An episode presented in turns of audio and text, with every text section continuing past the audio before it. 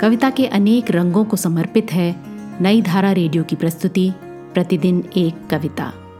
कीजिए अपने हर दिन की शुरुआत एक कविता के साथ।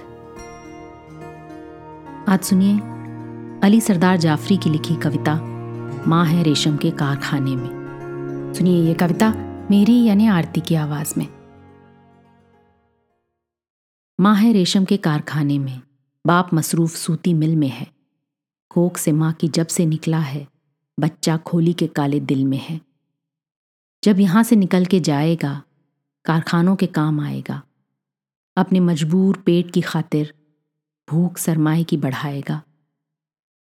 हाथ सोने के फूल उगलेंगे, जिसम चांदी का धन लुटाएगा।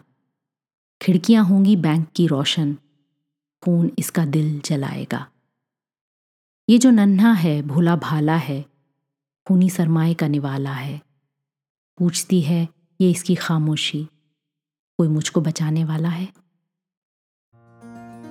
आज की कविता को आप पॉडकास्ट के शो नोट्स में पढ़ सकते हैं।